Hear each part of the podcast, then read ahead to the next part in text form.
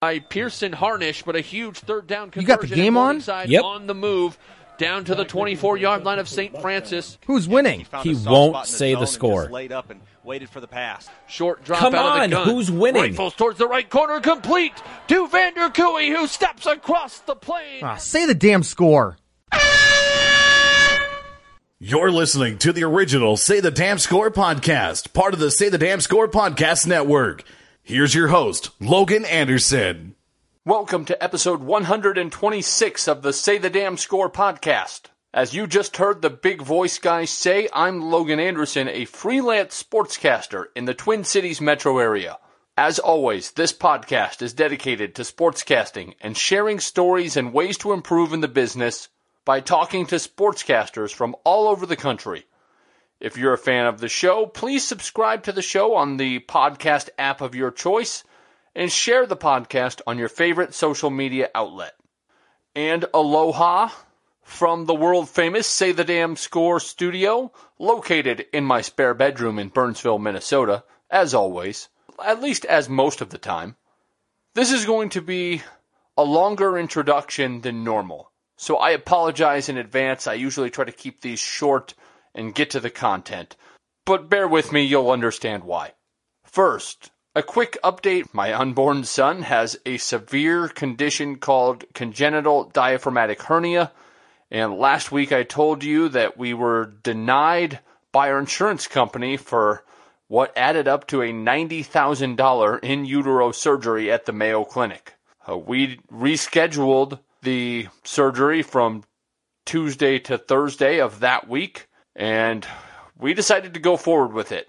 Whatever it takes to give our son the best chance of survival. We hoped that our insurance company PreferredOne would come around. They didn't.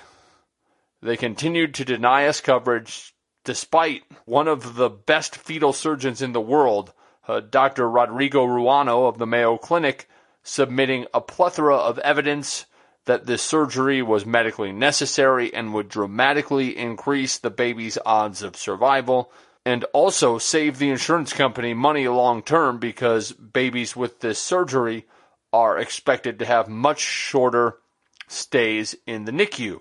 But the insurance company didn't care. They just kept saying it was experimental. They would not cover it. And frankly, they made the decision that their corporate profits were more important than, than our son's life. I don't really know any other uh, more basic way to say it. So after a few agonizing nights, we went into the hospital expecting to be burdened with paying for the surgery out of pocket, which who knows what that would have meant ultimately, but whether it was the power of prayer, good luck, or a combination of both, the doctor told us the morning of the operation that the hospital had decided to fund the surgery out of their charity care fund. I cannot even begin to subscribe the sense of relief we felt at that moment. And from there, Sarah went into the surgery. It was successful. She was an absolute trooper through the whole process, and now it's hurry up and wait to see if the baby's lungs grow the way that they're supposed to after the surgery. Uh, we have our first lung measurement follow up on the 16th of September, and hopefully we'll have really good news the next time we air this podcast. With all that in mind, after the last episode, I said I wasn't sure what the future of this podcast would hold due to the situation that I just described. And a friend of mine in the business and a regular listener to this podcast, Eric Little from West Virginia, uh, sent me a Twitter direct message offering to guest host an episode of the podcast. And that got me thinking, I really love this idea. I'll have him do one, and several of my other friends uh, can reach out to somebody that they admire and just record an interview. I'll do a short open, and we'll have some different voices involved, and we'll keep the podcast going. So that is what we are going to do for the near future. I'm not entirely sure how long. I'm going to guess five or six episodes. After that, I will reevaluate, see how long our NICU stay is going to be, whether it's severe enough that Sarah has to deliver at the Mayo Clinic in Rochester. If that was the case, then she'll have to stay in Rochester afterwards and be there, which means I'll be going back and forth. But if things go well, she can deliver in Minneapolis. Uh, the hospital is 15 to 20 minutes away. And if that's the case, I'll have a little bit more free time and less uh, driving all over the state. But uh, again, it's all in flux. But what I know short term is that I'm going to have a series of guest hosts, and they're going to uh, help me out with the podcast. I am enormously appreciative of every person who's agreed to do so. The first guest host is going to be Chris Lewis. He's the women's basketball voice of Boise State and he's the subject of episode 91 of this podcast. So he's been a guest before. I've known him for a long time since I think we met five or six years ago at the National Sports Media Association convention, and since then have critiqued each other's work. We've met in person a couple other times. Really good dude.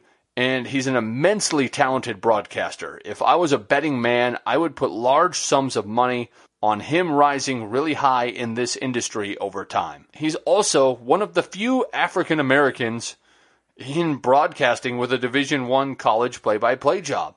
As I discussed briefly in episode 118 of this show, I grew up in small town Nebraska, which is about as undiverse of an environment as you will ever find.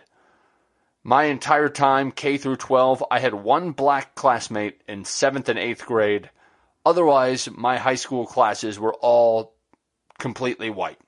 With that as as the background or maybe a bit of an excuse, I don't think I've ever in my life been maliciously racist, but I do know for certain I've been ignorant of many of the challenges that people of color and minorities face just because of lack of exposure when the George Floyd murder happened 20 minutes from my house in Minneapolis, I really did some deep soul searching and started questioning a lot of the preconceived notions that I had about just race relations in general.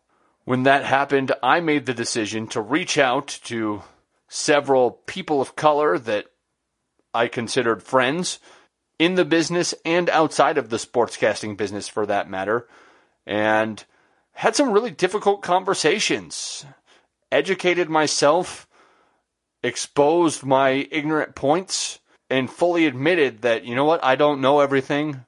I can't relate to this. Help me. And you know, every person I reached out to took the time to do that and probably listened to some really stupid questions that if they were recorded and played back would make me look really bad.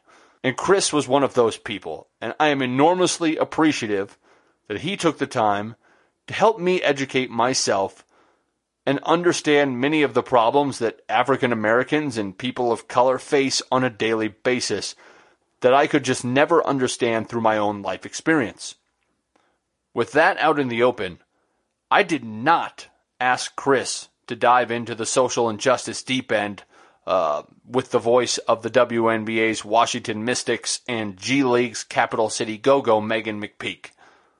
But when he told me that that's what he decided to do with his interview, I told him I was happy to use the limited platform that I have on this podcast, the limited platform that I have on this podcast to hopefully help educate others in my situation or in any situation for that matter, on the importance of change. So if you don't like that, frankly, that's too bad. It's my podcast. I don't make money on it. If you stop listening, I'm not going to be deeply offended. I hope you don't.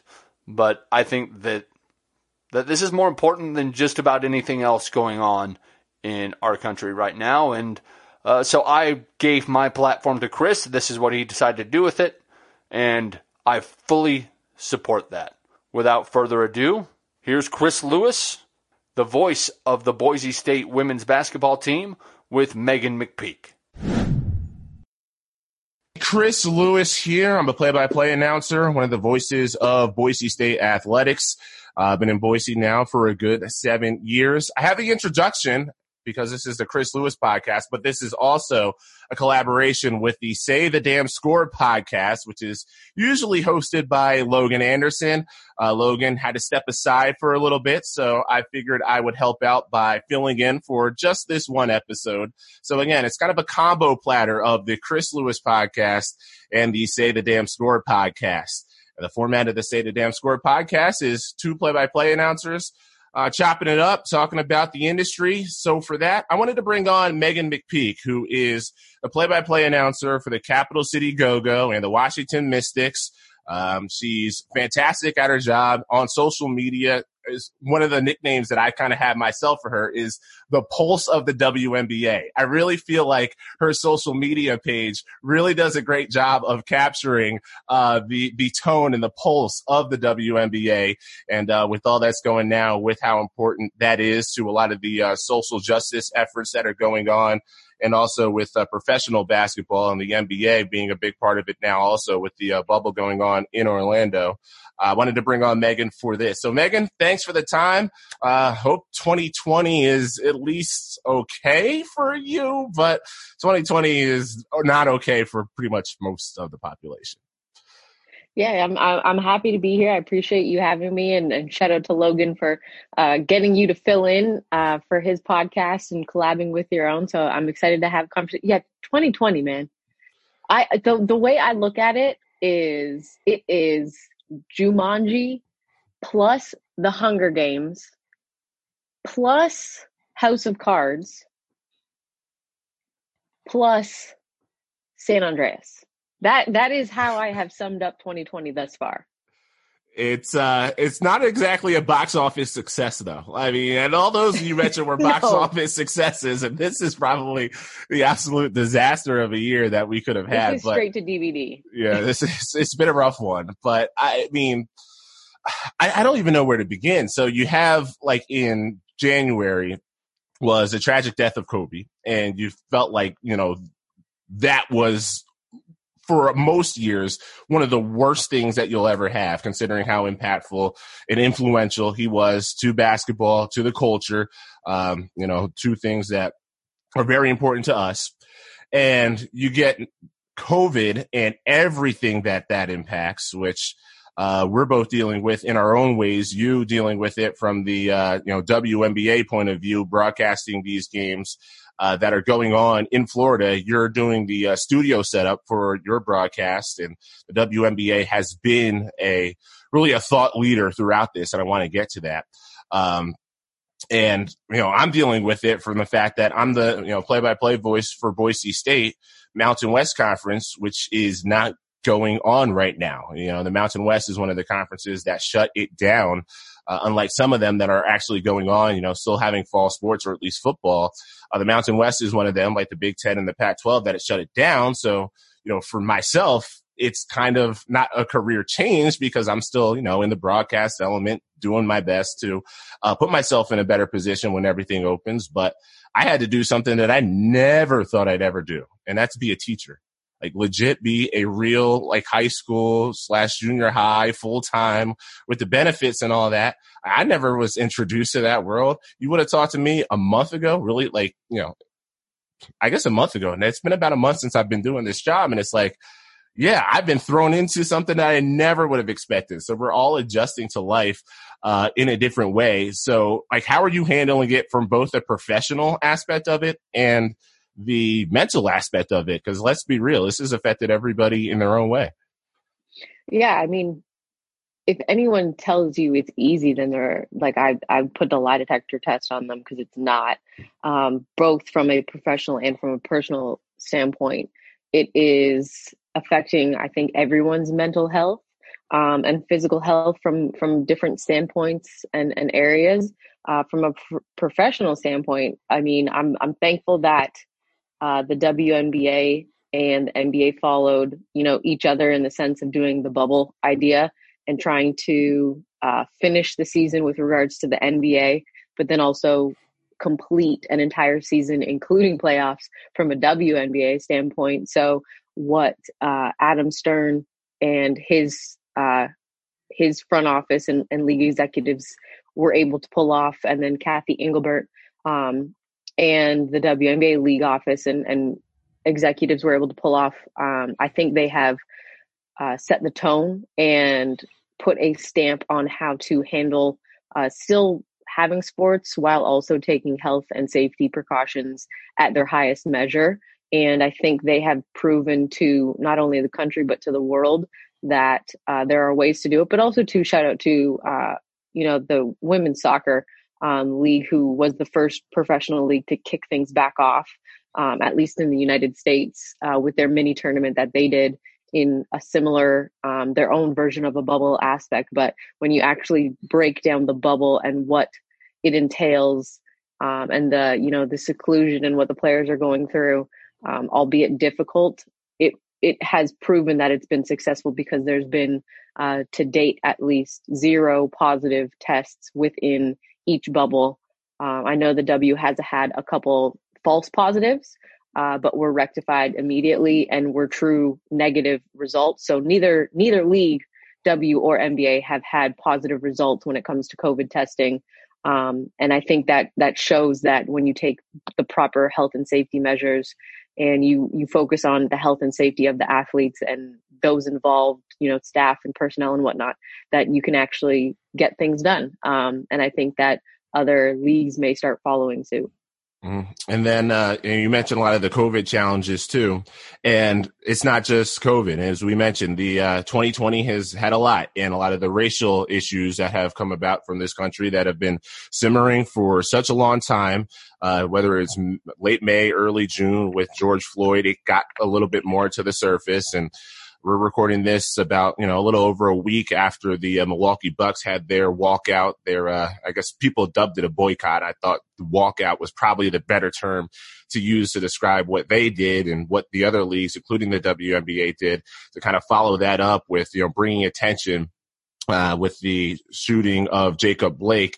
Again, the issue of you know the inequalities and the racial problems that still exist in the United States, and that got brought to the surface too. So you add that to you know the all the mental uh, things that these players who are in like a secluded bubble and uh, you know people like you who again I, I didn't mention it at the top and on purpose because I feel like for you you've been having to explain hey you're one of the few or you're the only uh, black woman who's doing play by play at you know the NBA G League level or doing it for uh, WNBA team. So I didn't want to bring that up right off the top because you've had to almost you've kind of in a way maybe you've been labeled that. And I wanted to label you more as a play-by-play announcer before I even brought in the other stuff attached to it. But all that adds up to what these first 9 months of 2020 have been like. And that's kind of where I wanted to sit with. I know you've mentioned a lot of the logistical challenges but the mental challenges of everything that you've had to go through yeah, and um, you know, to your point, I, I appreciate you not labeling using the, the the race or gender. So thank you for that. Um, it is it's an interesting time that we are in, but uh, for people that look like you and myself, this is our everyday life.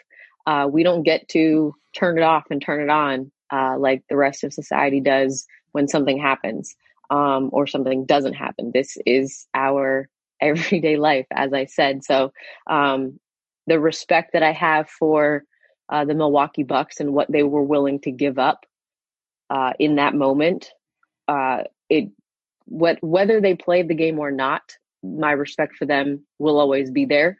Um, the fact that they decided and were willing to give up a and forfeit a playoff game, which would have then actually put the series at three two, and could have made an interesting turn of events for um, a game, a game six, and possibly a game seven against Orlando.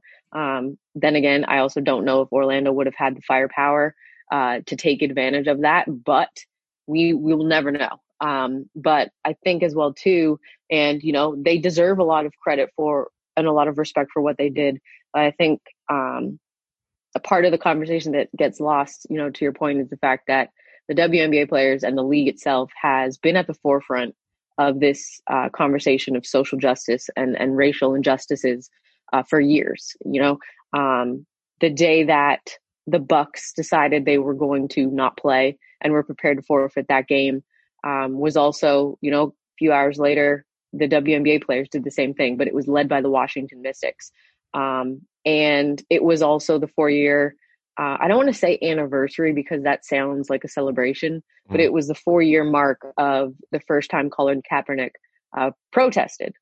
But what people tend to forget and have forgotten is a month prior to that was actually when four players and the Minnesota Lynx uh, team first donned the Black Lives Matter shirts um, and had Minnesota police officers uh, walk out of their game posts and refuse to work a Minnesota Lynx game because they decided to stand up for what they believed in and what they felt was right.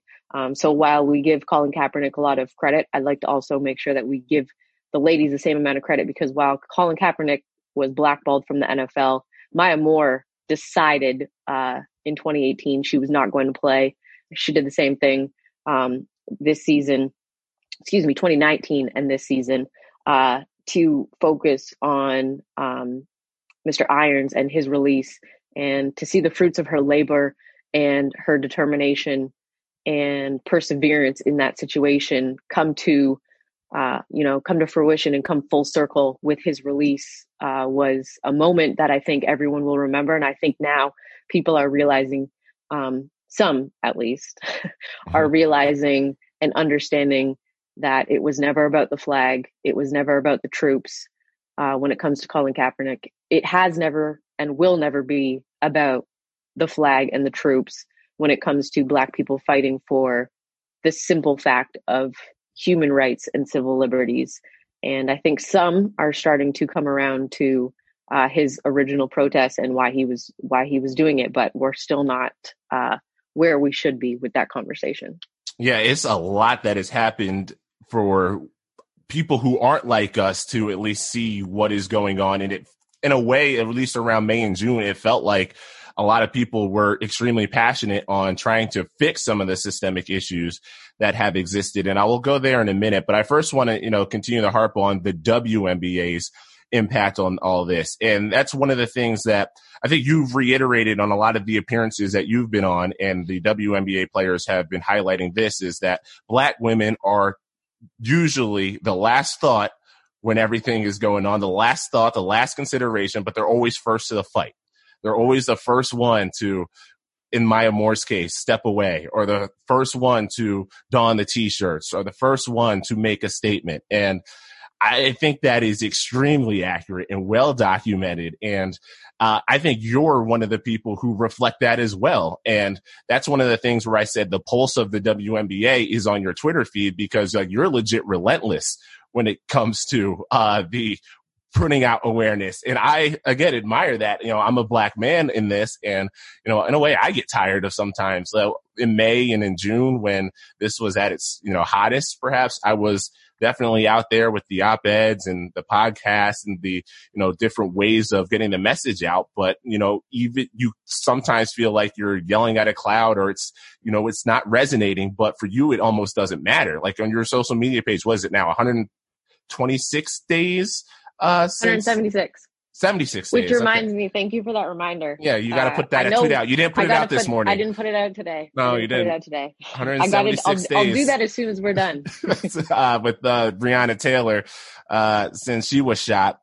I know we're kind of joking, but it's actually not a joking matter. Is 176 days, and uh, they still haven't done anything about it. They still haven't arrested Correct. the people who've done that. And you've been relentless on your Twitter page of putting that picture with Breonna Taylor's name on the back of his shirt every single day. You've been doing that. And, um, that's what I'm saying. The first to the fight, you're relentless. Where does that come from? Because, you know, I wish I had that in me. Um, it comes, it, it's a couple different places, Chris. One is if, if I don't do it, why would anybody else? Um, if I'm not going to fight for myself, um, or my fellow black women, why would anybody else?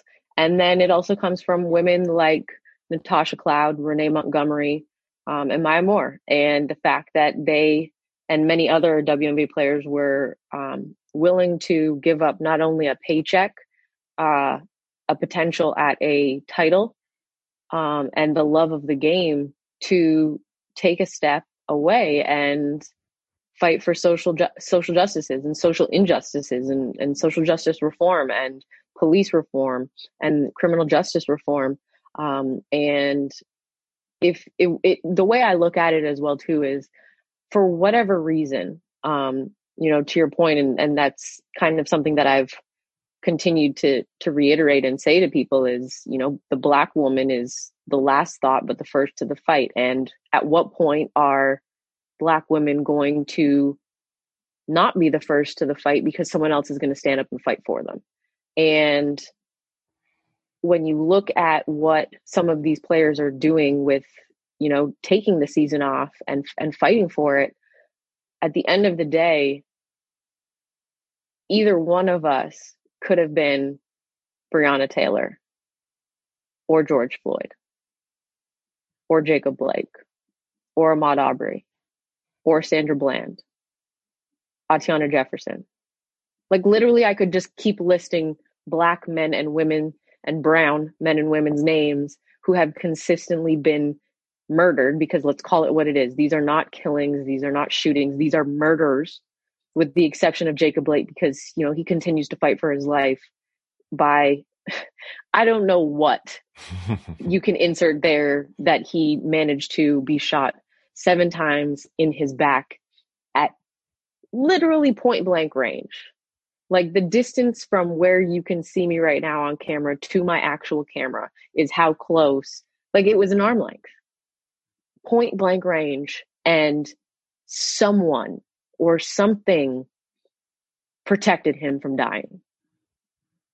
With his exception, the rest of them are flat out murderers. Breonna Taylor was asleep in her bed and had eight bullets pumped into her and in her area by three police officers. And I know if you go to my Twitter feed, you see I have four names there. The one name is the man who approved and authorized the no knock warrant. He is just as guilty and at fault for her murder as the three who pulled the trigger in that situation.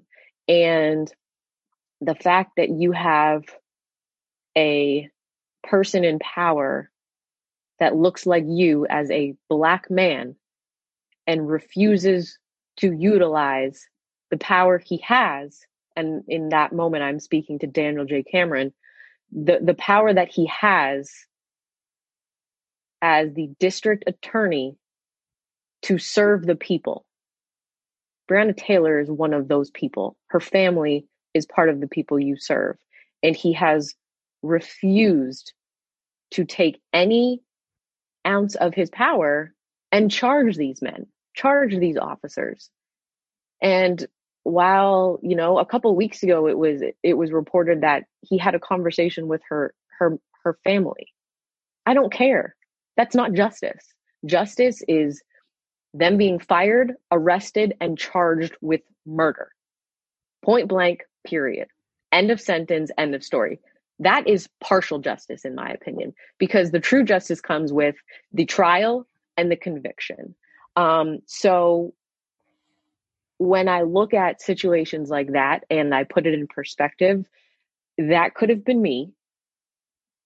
And I would hope if it was, someone would be relentless the way I am for her. She was 26. Mm-hmm. And this the even even more sad is the fact that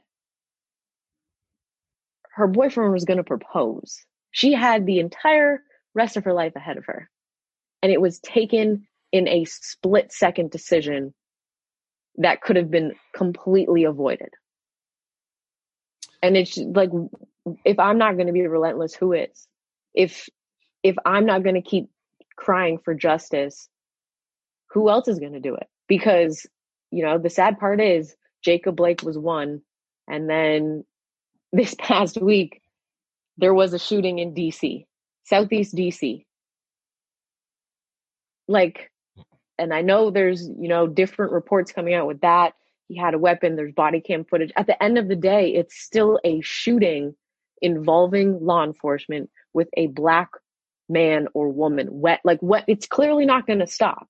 Mm-hmm. So how about we start fighting for the justice portion so that maybe maybe law enforcement officers might might actually think okay lethal force is my last option what do I have to do to bring this person to the ground and arrest them without incident because you do it for non-black people.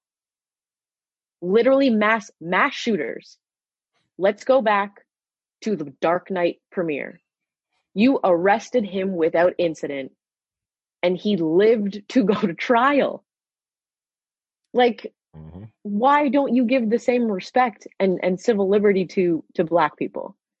and that's like that's that's literally all we're fighting for at this point let alone justice we're we're fighting for human rights to be treated like humans and not animals you can go to Dylann Roof and you know that how he was able to what go to was it Burger King or McDonald's Burger, or something, something, like that. Fast, either way, they fed him. yeah, they they gave him food uh, and uh, shoot him in the back seven times. Um, so it, the double standard there, you've put it beautifully there. So there isn't as much for me to add except for a couple of things. Number one, you said that, uh, well, you know, what if you were Breonna Taylor? I mean, the, I, we have the answer to that. The answer would be the, uh, some people would be working really hard to make it seem like your life was justified uh, ending right at that point. They would try to bring up right. something in your history that would have made you seem like a threat or seem like your life wasn't worth it. Like that would have immediately started. That's what it, but I don't know what it is. I don't know what is the worst thing you've ever done in your life, but that would somehow be brought to the surface and is a reason that people will use to defend the actions that were taken. Like that's like, it's not even a question that that's absolutely Speeding what would have happened. Yeah, your speeding tickets would have been brought. You were a, you were a dangerous member of the DC community with constantly flying down the road. I mean, I don't know what you were doing speeding that close to the you know Washington Monument like that. Like, what's going on? I mean, that's that's exactly what would happen. I mean, it would it would be uh, finding a way to make it seem like uh, your life wasn't worth uh, anything to the point where you know the police officers were doing the world a favor.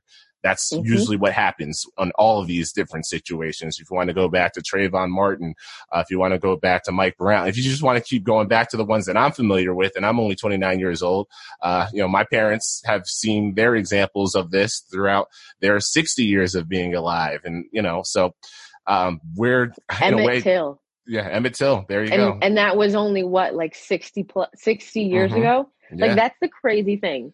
It seems Chris, when you think of, you know, history and I don't know if you if you've had the chance in any travels to DC recently since the um since the Smithsonian uh, African American Museum has been built. Uh, but they had an Emmett Till. I don't know. I, I, apologize. I don't know if they still have it, but they when the last time I was there, they had an Emmett Till um, exhibit. And when you think of history, it Emmett the Emmett Till uh, killing and funeral and open casket situation seems like that was in the you know early 1900s mm-hmm. or the late 1800s it was 60 years ago. It was my dad my, both of my parents were old enough to know what was happening with emmett till. Like i'm thinking my parents are both in their 70s they were you know anywhere between between excuse me you know, 10 and 15 when Emmett Till was murdered. Like that is mind blowing because you think of it and it seems so far away and so long ago. And you and I were not even, you know, a thought of mm-hmm. or anything. But you probably have family members that remember that. And it seems seems so far ago, but yet in reality, it was like yesterday. Yeah. One generation ago, is it that long? like that's just, that's just straight up. It's not that long, and right. you know we're you know it's almost sadly cyclical. Like you know we're going through uh, you know, heated time tension that seems very similar to some of the things we read about that again seems so long ago when you put it in the context of perhaps when we first heard of this, we were, you know, 13 to 18 years old and, you know, anything that happened that was more than five years ago when you're that old seems like forever ago. But mm-hmm. now when you have the full context of history and, you know, some of the things that black people have had to overcome, black men, black women, people of color in this country, what they've had to overcome, you realize that the timeline, you know, what happened, you know, 40 to 50 years ago, like that's not that long. It's not that long at all. Right. So, Um, one of the things that I saw today was Kirk Herbstreit. I don't know if you saw that college game day segment uh, that he had. It was kind of weird that college game day was even on because it's just hard to wrap my brain around college football season when the NBA playoffs are going on. That we have the start of a football season just still makes my brain hurt. But Kirk Herbstreit said, uh, you know, he had a very um, passionate section on a segment that I think Maria Taylor was a big part of being involved in on college game day, which had to do with a lot of the uh, racism problems that are going on. And Kirk Herbstreit reiterated a point that has been brought up before, but he said it in a passionate way where it got headlines where it's like nothing changes unless the establishment feels just as outraged as the ones being oppressed. And like we've heard different people say things like that throughout time. So my question to you is like, why do you think it is just so hard for enough people to grasp what we're feeling and explaining and black people are constantly explaining and especially in the sports landscape, because this is a sports broadcasting podcast, people within sports, the black people who play the games are out here telling you that this stuff is happening, but it just doesn't seem like it's resonating with enough people for them to really, really want to do something about it. Because they want athletes to shut up and dribble and stick to sports. They don't they don't want to see their athletes, especially their black athletes, in my opinion, as human they want to see them as entertainment commodities and entertainment, you know, pieces. They don't want to see them as, you know, a brother, a son, a dad, a mom, a sister, an aunt. Um, they want to, they want them to continue to, uh, you know, throw, throw the football far, run really fast, uh, dunk really hard, block really well. They don't want them to mess up their entertainment on a at this point, you know, there's sports every single day of the week. Um, but you know, when you look at football, anywhere from Wednesday to Sunday, they don't they they want to focus on the field. They don't want they don't care about what you have to say about what's happening off the field.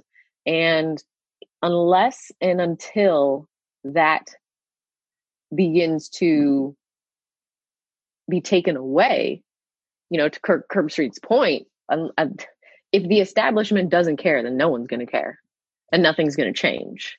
Um, but that doesn't mean that we don't stop fighting.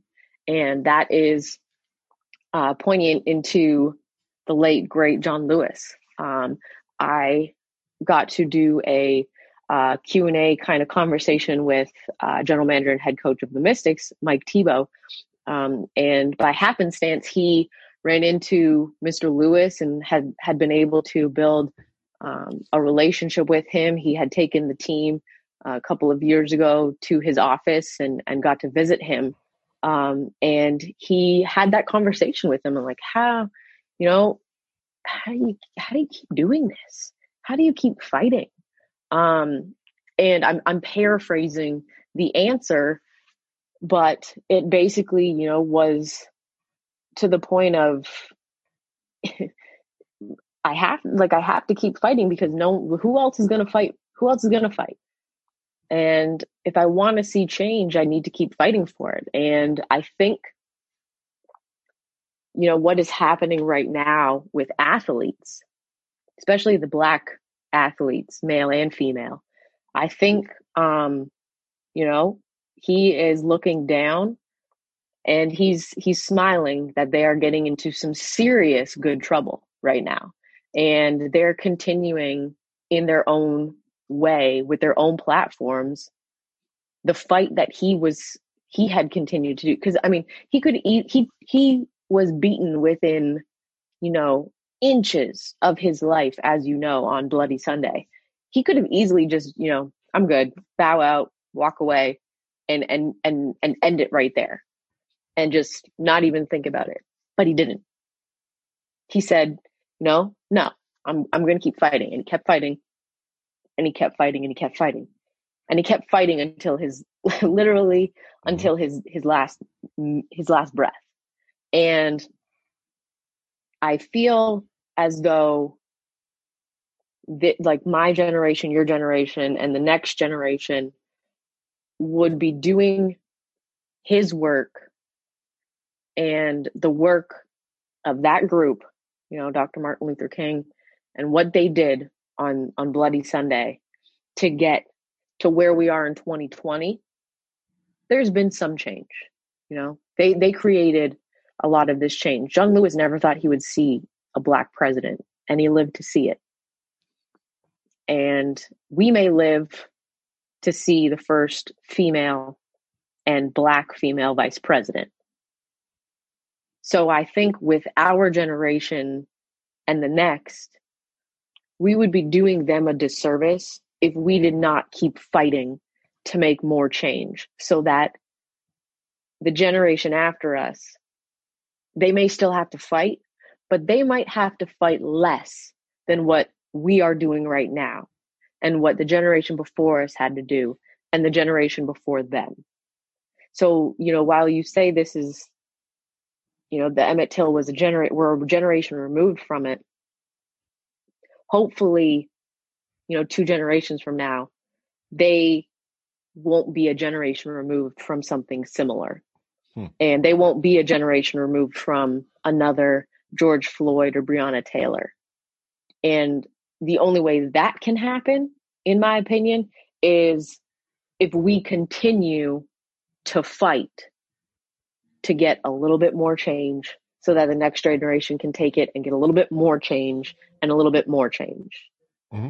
And that's where the example of having more black voices in the media and especially in sports media uh, helps out with that. And also, I don't know how many different places you've lived in. I know you're, you know, involved in DC now. Have you lived any different places uh, throughout your time as a sports broadcaster? Uh, unfortunately, but fortunately, no. I say that because, you know, from the unfortunate standpoint of not having multiple places. Um, I'm going to switch my AirPods. All right, go for it. the tricks of the trade, the one AirPod at a time. That's how you have to do it. You get the maximum value out of the AirPods doing it that way. you got me? Yes, I apologize. No, um, it's all good. So, as I was saying, un- unfortunately, from the standpoint of you know different cities different areas give you different um, sometimes and usually give you different perspectives. But at the same time i say fortunately because that just in my you know now 11 year broadcasting career from graduating college to now um, i've been able to have a little bit of longevity in each stop that i've made. Mm-hmm. um, it hasn't you know been one year and gone or you know what i mean? Um, but at the same time, doing what I do has afforded me the ability to travel to different cities for different sporting events, um, whether it be game related or, you know, networking convention related.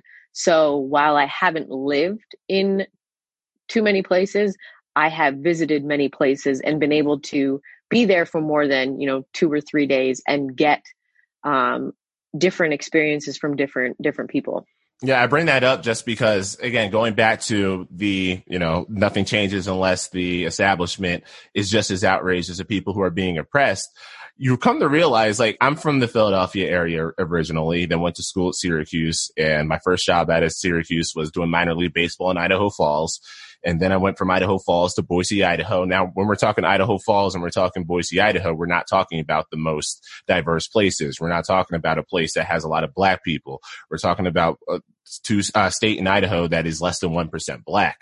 So you come to realize that, you know, the people out here don't know black people. They don't know black people like that. So where are they getting these experiences? Where are they getting this testimony? Where are they getting? They're not going to seek it out on their own unless it's sports right? A lot of these people, like the only experience that they really have with black people and black culture is in the sports arena. So like that's where the importance of, you know, the, the Maya Moores, that's where it really hits because, you know, there's a lot of women who are fans of basketball out here and know Maya Moore. And now they're getting the experience of what black people go through, through what she cares about. And that's, you know, whether it's, you know, LeBron James in the NBA or any of the other players, Chris Paul, who have been big voices in this again, a lot of what people around here in Idaho get their experience about black people are from either professional sports or college sports for the local team, which is Boise State, which gets into a whole nother problem of, you know, very often the college athlete isn't really allowed to tell their truth because of the system that's in place with them being in a largely white town with a coach that's white, with uh, the power dynamics what they are, where they don't have any power, they don't make any money, they don't really have any real rights, uh, you know, as a student athlete. So there is the inherent problem that comes with that. So if the college athlete isn't really empowered to tell their truth, then it's really up to the professional athlete. That's the only people that the largely white area of Boise, Idaho, and Idaho Falls and the rest of the state are going to hear all this. So that's why when they, in a way, walk out or withhold their work or withhold their services, it does matter, even if they are getting a lot of the heat and you hear a lot of the noise from the other side of, oh, what is, what difference is this making? Or, you know, just stick to sports. Well, it does resonate. It does matter. And that's one of the things that I did learn from just being on the radio here, uh, for a good six years is that, you know, I did provide a perspective to people that didn't, they didn't get. And these were people who were like 50 and 60 years old. And I was telling them stuff that they just never thought or was thinking about things in a way that these 50, 60 year old people who've lived in Idaho all their lives never considered that. So that's why, in a way, our role is kind of important too. And, um, you know, the athletes in sports, their job's really important to continue down the road of being relentless, which again, I envy you because you're right up there with being relentless. I appreciate that. Yeah. It's, um, it also, you know, to your point of the college athletes not having too much power, um, at the end of the day, they truly do have power because you know, just because their coach or administration in their college doesn't want them to tell their story, social media is their platform and that is their power. All they have to do is fire off some tweets about who, you know, their story. Yeah, but you that see what happens when that happened. Like, you know, we saw with Oklahoma State and Mike Gundy, like when that happened, it becomes a huge deal and the guy has to like take down the tweet.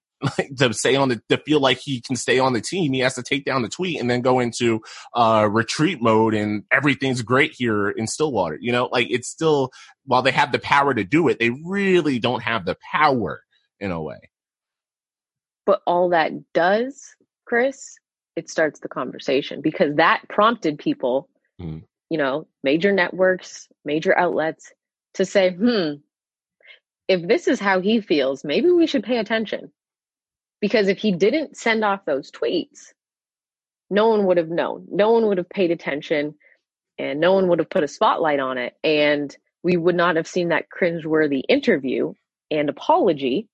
I'm air quoting for your listeners. Yep. Um, that we did see. And while, you know, he had to retreat and give that fake everything's great here, because let's be real, we know what the truth was. the truth was what he said first in in Twitter in 140 characters.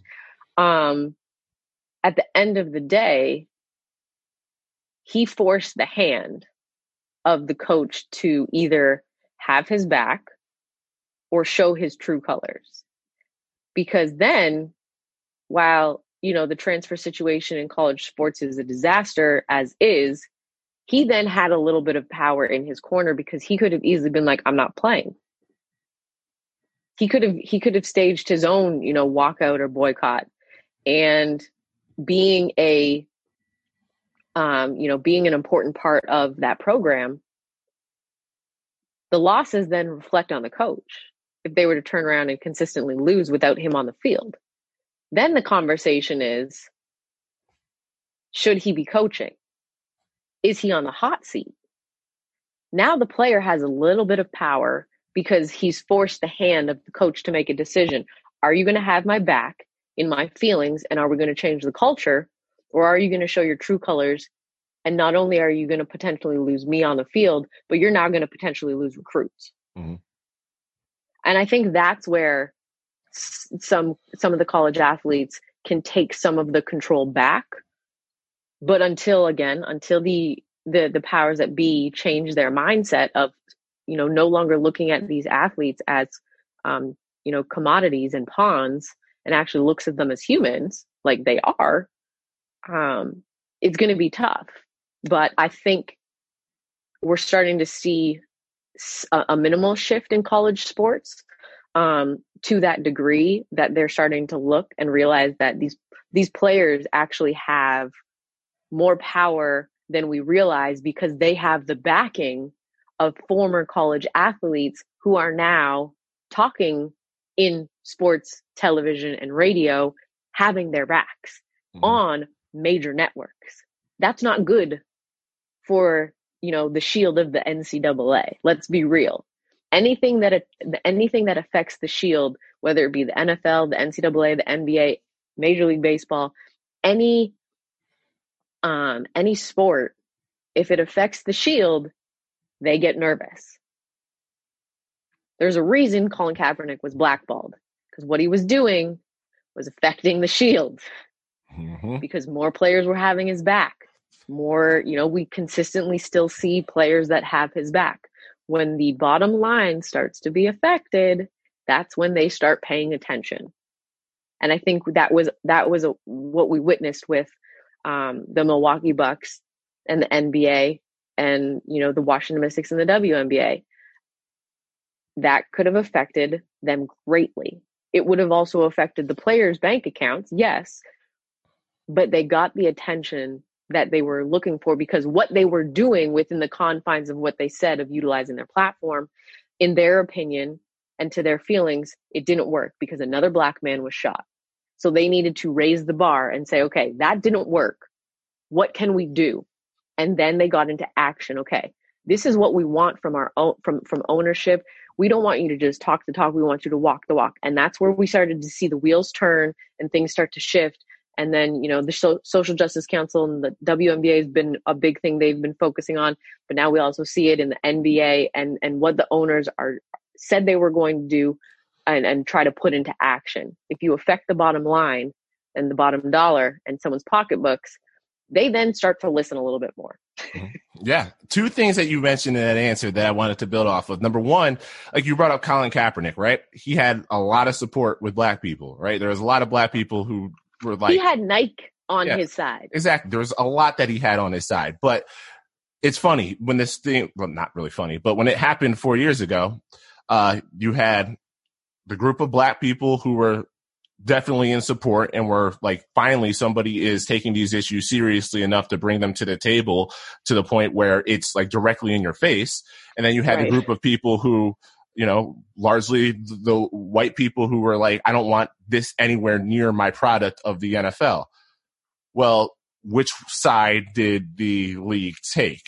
They took the side to make the white people feel comfortable not the black people feel comfortable. So it's like when the language of like Black Lives Matter and people you know get all up in arms about the language with that, but like that's an example of well, why didn't the Black Lives matter in that instance? Why did the, only the white lives or the pe- feelings of white people matter when it came to that? I mean, there was you know you had the feelings of black people on one side and the feelings of white people on the other, and the NFL just bent over backwards to placate the feelings of the white people but there's black people involved too, and you didn't care about their feelings. Why is that? Oh well, that's because the the just the simple term Black Lives Matter is is and has become one of the most divisive terms that we may have seen. And when I say it, you know, I say it from the standpoint of it has nothing to do with the organization of Black Lives Matter. It is absolutely, for me, nothing to do with that organization. For me, it's the sim- I'm simply stating black lives matter. It's no different than when people try to say, you know, like Chick fil A's commercials mm-hmm. eat more chicken with the cow. yes. To me, yeah. that's how I use Black Lives Matter. It has nothing to do with the organization and what they do or do not do, what they may or may not stand for. Literally mm-hmm. nothing to do. And some people forget that and tie the two together because of the term being Black Lives, like, mm-hmm. hey, like Black Lives Matter. They just immediately think you're talking about the organization and you're not talking about the simple fact that Chris Lewis, as a black man, his life matters. Like that's when I say Mhm. it, that's what I'm talking about. And I think there needs to be a a shift when it comes to that term because it's so divisive. Immediately when you say it, whether it's on social media, on television, in the public eye, no matter where it is, the moment you say Black Lives Matter, those three words put together, people immediately assume that you are talking about the organization. They don't, for whatever reason, seem to think that you're actually talking about a Black person's life mattering. But then you also have the group, well, oh, all lives matter. Guess what? Black, all lives matter will not matter until Black lives matter, brown lives matter, and you can take it up north to Canada until Indigenous lives matter. And, you know, people get so mad when you say Black Lives Matter and then they hit you with, well, what about, you know, why not all lives matter? Guess what? Right now, right now, Black lives, no one cares for whatever reason about them. So right now, the fight and the focus is, on making Black Lives Matter. Mm-hmm. And it's it's so in, interesting to see how divisive that term has become with everything going on. Let's be real. If any term got any momentum that had to do with ending racism and having black people feel more equal, there would be backlash to it, no matter what you named it. So like, it's just the latest example of Black Lives Matter being that you could have named named it anything else. If it gained Mhm. momentum, there would be a whole group of people trying to spin it into something that is threatening to the establishment, threatening to a lot of white people. So it to do that as in a way a scare tactic. Like that's in the playbook. That would absolutely be the case. If you named it uh black lives are cool it would be the same thing like it would just be it, you would find a way or there would be people who'd find a way to turn it into whatever they want to turn it into the oldest trick in the book then the other Right. part in your answer a couple of uh, answers ago that i wanted to bring out a little bit further was you know you mentioned the ncaa they get scared when a lot of the black voices out there start to expose a lot of the hypocrisy that's attached and that comes from actually having black voices now, a lot of them are former athletes, but um, one of the topics of conversation, especially in May and June, that we participated in quite a bit is the lack of black play-by-play announcers. Really, there is only a couple of black women who are play-by-play announcers, and you make up a big part of that group. And for black men who weren't players, there isn't as many uh, who are in the broadcast booth as well. So I'm just wondering what it's been like for you to just because I have the same experience too. Uh, We, there's been features written about you uh, since May. There's been features written about me since May with this. Uh, we've all had conversations with people probably in the business who we hadn't heard from in a long time. Uh, people checking in on us to see how we're doing. So like, I'm wondering how you've dealt with all that. I mean, I've been very, uh, I've been very candid and honest with people um, who check in. But before I even begin that conversation, I always ask, "What answer do you want? Do you want me to be politically correct with you right now, or do you want me to be honest and candid and not be Meghan McPeak, the broadcaster? Which which Meghan do you want? Do you want Meghan McPeak, the broadcaster, or do you want Meghan McPeak, born a black interracial mixed kid? Like, which one do you want? Because that will dictate how I'm going to answer you. Um, and the conversations I've had, luckily they've gone with the, with the latter. So they want the candid answer from me being born an interracial um, female, but in society's eyes, I'm a black woman. Because let's be real, I could be mixed with eight different ethnicities, but because I have a darker skin complexion than those of our white counterparts, the the white part of society automatically deems me as being black. Um, so I've been able to have very honest and candid conversations. And if people were, you know, calling to check on me or texting to check on me to have these conversations and wanted me to be politically correct, uh, they sh- they've shown their true colors to me, and those numbers get blocked. Point blank. Period. Like there's no it. other way around it. Like you get blocked. There's Mhm. no there. What? am- Why do I need you in my life in any capacity? So I, um, luckily haven't had to block many people.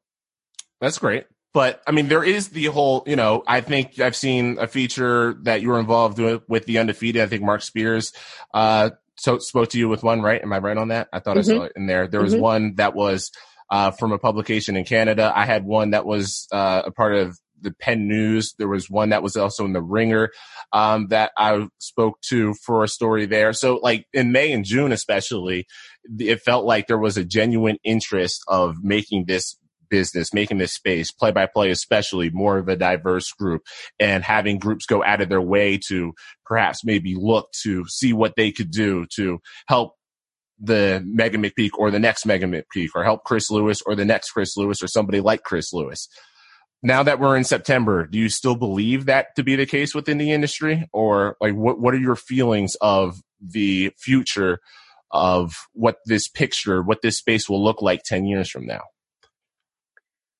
I am more optimistic right now than I may have been a few months ago or even a couple of years ago, um, because again, you know, change can't happen without a little bit of good trouble. Um, and change can't happen without it being brought to the attention of the public and being put on the forefront. So I'm optimistic that things will start to look different in the next um, you know, whether it's a few months, couple years, few years, whatever it may be, I am optimistic that those who covered the league, whether it be in TV, radio, or print, um, or online print, it will resemble and reflect more of what the athletes look like. Because the one of the hardest things is trying to tell an athlete's story, but you don't represent them and you don't reflect them. And that's not necessarily meaning you are cut from the same cloth or grew up in the same neighborhood. It could simply be the fact that our skin colors are of the same shade category in the paint box. And unless we have more people that reflect the same, you know, shade portion of that crayon box or paint box that cover the teams and cover the athletes, we're not going to get the real true stories from the athletes. Um, and I am optimistic that that is going to begin to change. Yeah, where I'm at on this is that I would think that if the race problems in this country were like the primary only issue that was going on, I would be a lot more optimistic. But my, what I tend to learn is that people are much more willing to take those leaps when their financial situation is much more secure.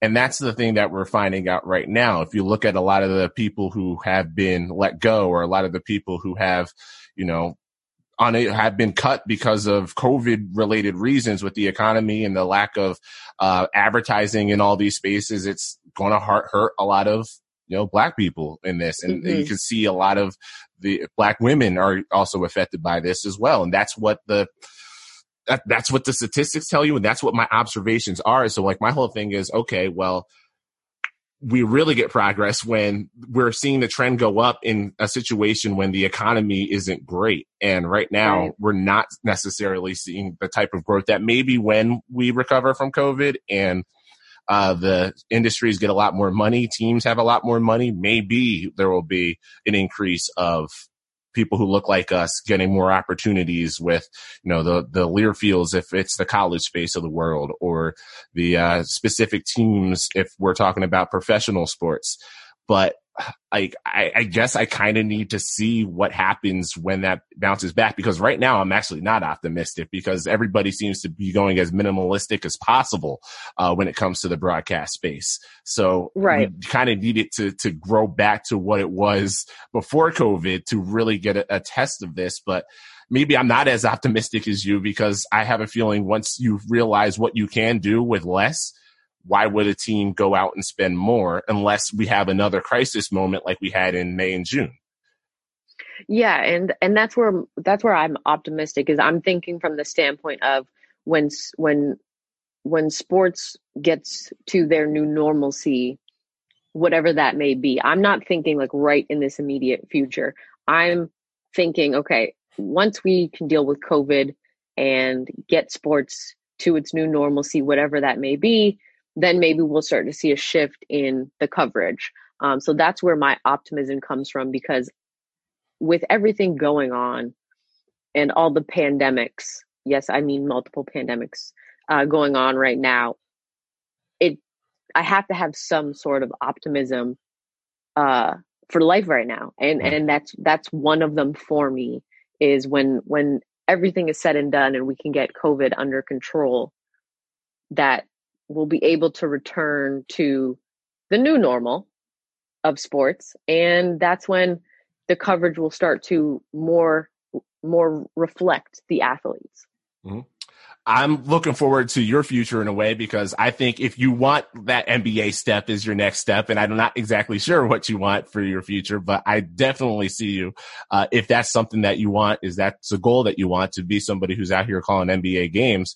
I mean, I see that as something that is absolutely, but that has to come from the opportunities opening and we need to have the movement and for us to have the movement we probably need to be in a better economic situation but like that's what one of the things that i'm excited for is to see the next steps for you because i really do think that uh, that is something that is going to happen sooner rather than later for you specifically i appreciate that thank you yeah it'll be uh it'll be interesting that, that and that's the the interesting thing about um professional sports is there's you know you look at the the NFL, the NBA, and the WNBA. So there's what 32 teams in the NFL. There is 30 teams in the NBA. There's 12 teams in the W. Each of those has a TV, and then you know each has radio, specifically NBA and NFL. Um, so there's under 300 jobs right there. Once you get one, you hold on until yes. until it's time to ride off into the sunset. Um, like why you, isn't they, there they WNBA radio? Like that was one of the things I was looking at the other day. WNBA doesn't really have like I think only two teams have radio contracts, and outside of that, yeah. they don't. Um, I I honestly couldn't tell you why that is. Um, I think it's just what the I think it's more on the stations and the teams, um, and as well too you know, it's tough to um, it's tough to do the TV call on radio because you need much more.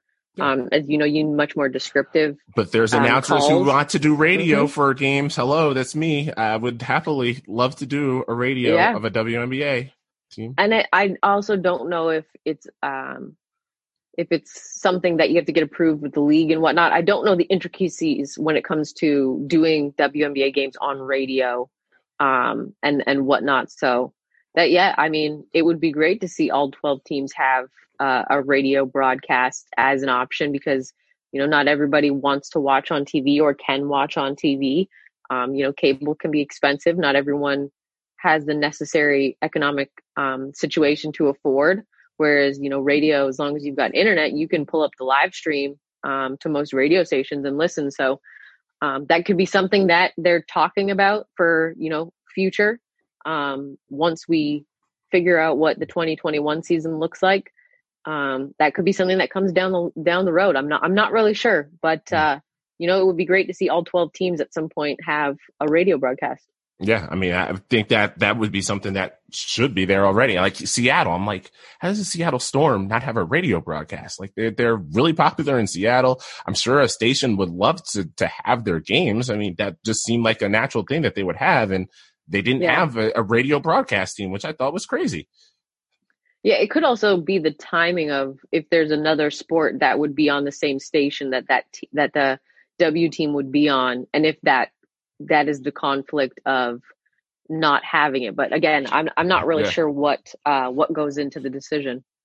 And then one of the things that this podcast is known for, this podcast being say the damn score podcast. And I kind of wanted to finish up with this. And I appreciate the time, Meghan, going through a lot of different things. Um, but they, one of the, the staples of it is your broadcast nightmare story. So like a broadcast that went completely wrong, equipment related, maybe they changed the game time on you. Um, was one of the things for me it was um like just a bathroom story of just like you know you really had to go and you were for me, it was the second half of the Mountain West tournament last year, or actually two years ago in Vegas. Like the whole second half, I was calling the action with my mouth, but thinking the whole time of, all right, how am I going to get out of this situation uh, before I somehow got to use the bathroom? And that was a disaster of a broadcast, but I somehow got through it. It was a miracle. oh, if that's your only disaster, you've got a long way ahead of you. Um, I have had, I mean, you know, you mis- mis- misidentifying people is always embarrassing. Um, I've done that. And um, getting trying to deal with delays w- for whatever reason the delay whether it's an injury delay that you know mm. extends um, a few years ago i was doing the G League showcase and we i i somehow got stuck with every single delay that happened in a game um, and it wasn't so much that it was a disaster it's just that it um, the pressure's on because you have to fill. You you know the the broadcast only has the producer only has so many commercial breaks they can go to um, and once you use all those up you got to figure out how to do it on the fly. So i wouldn't necessarily say disaster but i think for me because I I I pride myself on on professionalism and always you know making sure I, am on point is misidentifying um, people and having to turn around and apologize. But I've also realized that it's not embarrassing anymore mm-hmm. um, because you know even those at the NFL level, NBA, NHL level, they do it. But it's also just you know correcting in the moment and and going with it. But um, yeah, misidentified it, whether it's players or people in the crowd. Um, those are never fun because you know how social media is. Yeah, they'll they find it. They'll find it. They find run with it, and it'll be bad. I, my whole thing with misidentifying people, um, that's really bad, and of course, like you don't want to do it. But when, uh, and I love Marv Albert. I love Marv Albert, legend, absolute legend. But like that series a couple years ago with the Cavs and the Pacers, he could not keep track. Darren Collison for Victor Oladipo, and it was just the it was the craziest thing, man. And like it, I, every single time he he got the wrong one, and I was almost impressed. Like how could he mix them up as much? But to be fair, they were pretty dark skinned like and they were pretty the same height. So like I, I could kind of see. But at, at, some point, you you know you wonder if he had to keep it going just to keep it going. Um and maybe kept it going just because it's like well i've already mixed them up like five times. I might as well just keep this keep, keep, keep this ball rolling. Keep the bit going. It's a bit at this point. Uh and then my last question uh because that was basically logan's last question. My last question is i heard you were pretty good at basketball back in the day. So what's your play style? Who did you play like?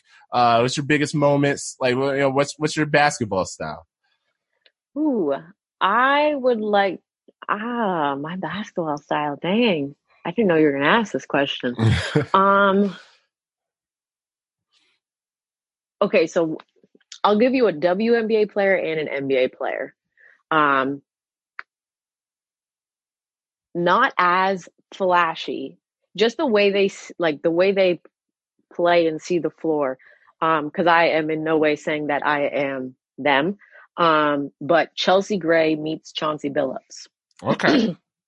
so, um, I, you know, Chelsea Gray, like she's a bucket, but at the same time, she also puts her team first, and that's how I was. My my college coach hated it, um, because I was always the I was always the type of point guard that like I'm okay, I got an open jump shot, but you know, let me get my let me get my bigger, you know, a double double tonight. Mm-hmm. Um, and my coach hated me passing up shots. Uh, it wasn't until I think like my senior year that I was. She was just like, if you don't shoot, I'm benching you, and I was like, fine. Um, and then uh, Chauncey Billups in the way that he could defend as a point guard. Mm-hmm. But also, too, I loved going down into the post because I grew up. So I grew up from the age of I had a growth spurt really, really early. So I was like five, five, three, five, four, five, five when I was like 10. So like everybody looked at me like, oh, she's going to be tall. and then I got to five, six and I never grew again. Like I've been, I've Sad legit times. been five, I've been five, six since I was in the eighth grade and have, but because I was so tall when I was younger, I when I played on like my AAU teams, mm-hmm. I had to be a post because I was one of the taller kids on the team. So I have literally played from, you know, my young days until up until college, I've played every position. So yeah. I was one of those point guards and combo guards that I knew how to post you up and take advantage of point guards that would defend me because they don't really know how to defend people mm. in the mm. post. So I would always catch them like with quick moves and stuff like that. Um, so yeah, I would say a mix of Chelsea Gray and Chauncey Billups, but not as flashy as they are. Again, I am not saying that I am them. They are in a whole world of their own. All right. So a couple of things. Number one, I was like the opposite when I played. I was really short whenever I played basketball as a kid. And like my sophomore year of high school, after that, I stopped playing. And that's when I hit my growth spurt to grow to be like six two, six three. Uh, so I actually have the guard skills. Now, you know, six two, six three isn't tall when you're talking professional basketball, but if you're playing pickup, you're probably, you know, at least one of the medium sized to taller people. So like I had those guard skills as then somebody who got bigger. So what's more valuable to be the tall person early so you can get the big man skills or the big skills, or is it more valuable to be the short player and then suddenly grow and then have those guard skills? Like they're they're both kind of I a, think it's a different problem. I think both. Um, I think both because really it comes down to the coaching and the development staff to figure out how to how to take advantage of your skills. Mm-hmm. But like at the same time, my AAU coach, every single player on our team had to know how to handle the ball. So I I was a big with handles, mm-hmm. which when I had to transition into playing on the perimeter, that I was like, okay, so I, I mm-hmm. know how to dribble already, like I'm good. Um, so I think I think it really it depends on how you want to play, and if you do want to play professionally at a high level, how you want to take advantage of the skill set you have, but then also too how that fits into the system that's being run and the players around you. Because like you look at Chelsea Gray and, and Chauncey Billups, their particular skill sets work with specific skill sets around them. Um, and that's why they have they are and were, you know, with Chauncey being retired and Chelsea still, you know, giving people the business currently that's why they've been so successful and had been so successful. That's why both of them have the championship pedigree. Like it's mm-hmm. you know what I mean. Um, I would love to say that I I I have the skill set of Diana Taurasi, but I don't think anybody but Diana Taurasi has the skill set of Diana Taurasi. The goat, the goat, and um, I think she could give any hooper, gender aside, the the the absolute business right now. and she's in her like 17th season. Like it's insane. Well, it's talking, insane the records that she's putting up right now. yeah, you're talking about the skills. Well, you got the broadcasting skills to certainly move on up. Looking forward to seeing your next steps. That I know won't be too long before. Again, if you want that NBA gig, which I don't know what your future goals are, but um, I can definitely see that being a thing for you coming up in the near future. So, with that in mind, where can we find the stuff you do? Um, your social media that we've promoted throughout a lot of this uh, podcast. Where can we find you? Um, at Meghan McPeak on Twitter. M E G H A N for the listeners. I have an H in my name. It's the proper way to spell it. Don't get it twisted. Um, at Meghan McPeak, one word, and then Instagram if you want to follow me as well too. Same handle, but put a period between first and last name. I got to get up on that Instagram. I don't follow you on Instagram, so I got to make sure I'm slipping. I'm slipping. Got to make sure I give you a follow there. Meghan, appreciate the time. Thanks as always. I'm not as I'm not Chris, I appreciate you for having me. Thank you. Shout out Logan again one time. Thanks for listening to the Say the Damn Score podcast. And a special thanks to Chris Lewis, the voice of the Boise State Broncos women's basketball team, and Meghan McPeak of the Washington Mystics and Capital City Go Go. Make sure to remember to subscribe to the show on the platform of your choice by clicking the big red subscribe button at the top of saythedamnscore.com. Also, please follow me on the social media outlet of your choice. And remember, Apple Podcast reviews, emails, or any other kind of honest feedback is greatly appreciated and helps me make the show better. Finally, please reach out to the guests of this show so they know you appreciate them sharing their stories on the podcast. As always, I'm Logan Anderson, and the next time you're on the air, make sure to say the damn score just a little bit more.